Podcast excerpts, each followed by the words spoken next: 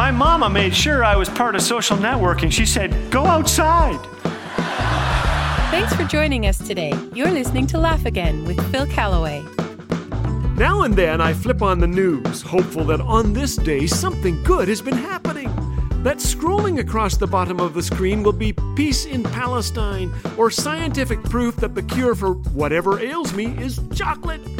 Sadly, it doesn't happen. So each month we present the Good Report, during which we consider it our sworn duty to deliver the inspirational, the light-hearted, the hilarious, the unusual. News you won't find on the news. Grin-worthy items like the story of the Amazon delivery guy who accidentally threw a parcel onto a roof while trying to swat away a bug.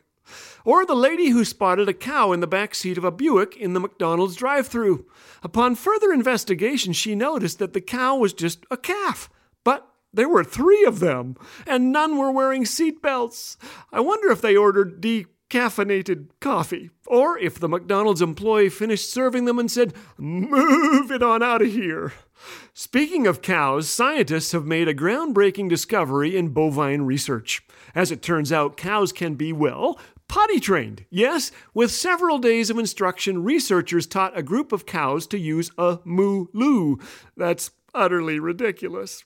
Elsewhere, an international team of researchers discovered that rhinos can be more safely transported when airlifted if they are suspended upside down. Well, who would have thunk?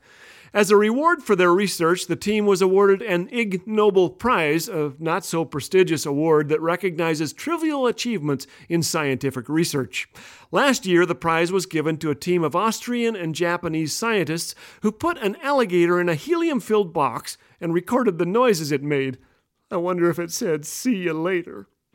In far better news, a new study claims that listening to just 30 seconds of Mozart calms the brain and can prevent seizures in people with medication resistant epilepsy. I hope they're right. Finally, I want you to meet a singer named Kev Crane. Kev has a ton of talent. He's a plumber who loves to sing, so you might say his career was in the loo for a long time. And then he was hired to fit a bathroom in the home of Paul Connolly. As he always does, Kev worked hard and sang as he worked. But when he went to collect his check, Kev got more than he thought possible. Turns out Paul Connolly is the owner of a record label. Paul enjoyed Kev singing so much, he offered him a recording contract. Now, Kev is using his pipes to make music. I hope his musical career makes a big splash, and he doesn't flush his earnings. I love stories like that one. Someone faithfully doing his job is greeted with a surprise far greater than he could have imagined. Kev's story provides a tiny glimpse of the wonder we experience when we encounter the amazing grace of God. It's like we were playing in the high school band and suddenly we're tuning up with the London Philharmonic. A record contract is one thing, but eternal life? God's grace is the surprise of a lifetime.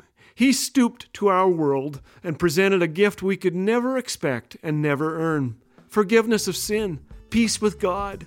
Ephesians 2 says, For it is by grace you have been saved through faith, and this is not from yourselves, it is a gift of God, not by works, so that no one can boast. Grace comes not from a system, but a Savior. We don't deserve it, but we can accept it and pass it along and thank God for it all day today. This has been episode 7 of The Good Report. Oh, yes, and if your package from Amazon is long overdue, check your roof.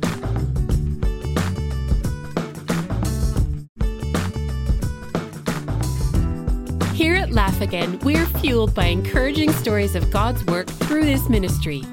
Ian wrote, This segment made me tear up with a smile. Thank you, Brother Phil, for making me laugh, especially while I'm at work delivering mail. To share your testimonial or to bless Laugh Again with a gift, call 1 844 663 2424 or visit laughagain.us. Laugh Again, truth bringing laughter to life.